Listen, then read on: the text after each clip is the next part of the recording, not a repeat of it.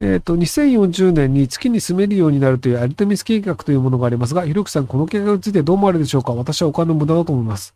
お金の無駄というより、お金払ってる政府はいないんじゃないですか？なんかそういう夢物語を言ってる人がいるよねっていうレベルの話なんじゃないかなと思いますけど。なので、まあ、払いたい人が払えばいいんじゃないかなと思うんですけど。あの、その、自腹で払って、なんか宇宙の技術をいろいろ研究する人がいて、で何らかしらの新しい技術が生まれるんだったら、それはそれで良いことだと思うので。なので、あの、税金とかでやるんじゃなくて、あの、個人が好きになんかロマンでお金を払うんだったらありがとうって話でいいんじゃないかなと思いますけど。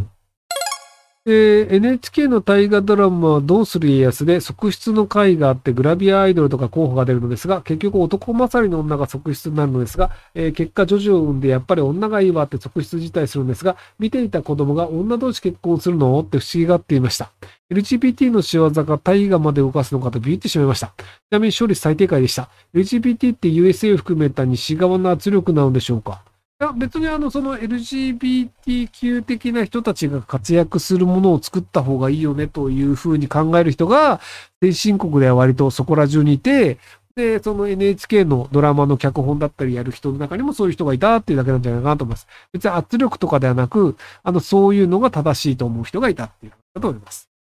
なので、あの、そのなんか、えっ、ー、と、ベジタリアンがいいよねっていうような人、あの、人が出てくるようなドラマとかもあると思うんですけど、それもベジタリアンが正しいと思う人が作ってたりする場合が多いんじゃないかなと思いますけど。えー、父が亡くなりました。先祖が入ってるお寺のお墓はあるのですが、今後管理費が払えないので、父の骨は市役所の永代供養の例に入れてもらいました。えー、っと、先祖の墓じまい、かっこ離断をしたいのですが、お墓を処分するお金も払えません。このままお寺からの連絡を無視してしまいたいです。お金がない自分が情けなくて辛いです。えっと、正直にお金ないですって言っちゃっていいと思いますよ。で、そのお父さんどうするんですかとか、もうお金がないので、永代供養いましたってなると、もうそのお金がない人に対して、金払って裁判で差し押さえして取るとかってお寺は基本やんないんですよ。なので、もう、あ、じゃあしょうがないよねっていうので、そこら辺は何とかしてくれと思いますよ。なので、あの、正直に話すっていう方が、いや、その、お寺の方も、あの、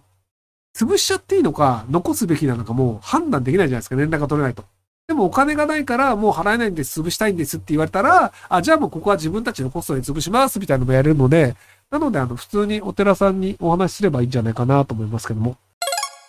えー、北朝鮮拉致問題の被害者はまだ生きていると思いますか？いいえ。また、新潟の夜の海は危なくないですか？もう別にさらうメリットがないのと、あと、その生きてるんだったら素直に生きてますって言うと思うんですよね。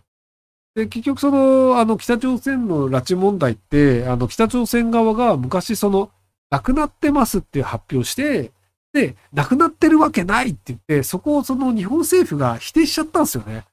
で、北朝鮮としては、いやいや、亡くなってるから、もう、本当に亡くなってるからどうしようもないんですよっていうのになって、で、でも日本政府は亡くなってないんだ返せって言ってて、いやいや、拉致は買わないわって言って、交渉決裂しちゃったんですよ。だからもう普通に亡くなってると思いますけどね。えっと、あの、日本ではないので、なんかの病気になったら、すぐ死ぬんですよ。だからその、日本の場合って、何らかしらの病気になっても、病院に行って治してもらって、まあ、特別そのなんかひどい病気とかでもない限り、大体その60歳とか80歳まで生きるんですけど、あの北朝鮮って別にあの、その、高級官僚以外はちゃんと病院に行けないので、ちょっとした病気で死ぬんですよ。例えばその、じゃあ、えっと、C 型肝炎になりましたとかだと、数年で死にます。その、えっと、透析みたいなものがないんですよね。一応、あの、高級官僚用はあるんですけど、なんでその糖尿病になりますとかになると、はい、死にます。みたいな。で、多分あの、歯がなくなって入れ歯とかもちゃんと作ってもらえないんじゃないかな。えっと、あの、金持ち用の病院はあるんですけど、庶民用の貧乏はないので、なので、その、要はその、拉致ってきた人って別にあの、VIP でもエリートでもないので、拉致ってきた人が何かの病気になったら死ぬよねっていうのがあって、なので、コロナ禍今ね、どれくらいの人死んだかっていうのが誰もわかんないんですよ。でただ、あの、北朝鮮って、あの、平均年齢めちゃくちゃ若いんですよ。あの、日本って平均年齢が今48歳なんですけど、インドって平均年齢28歳なんですよ。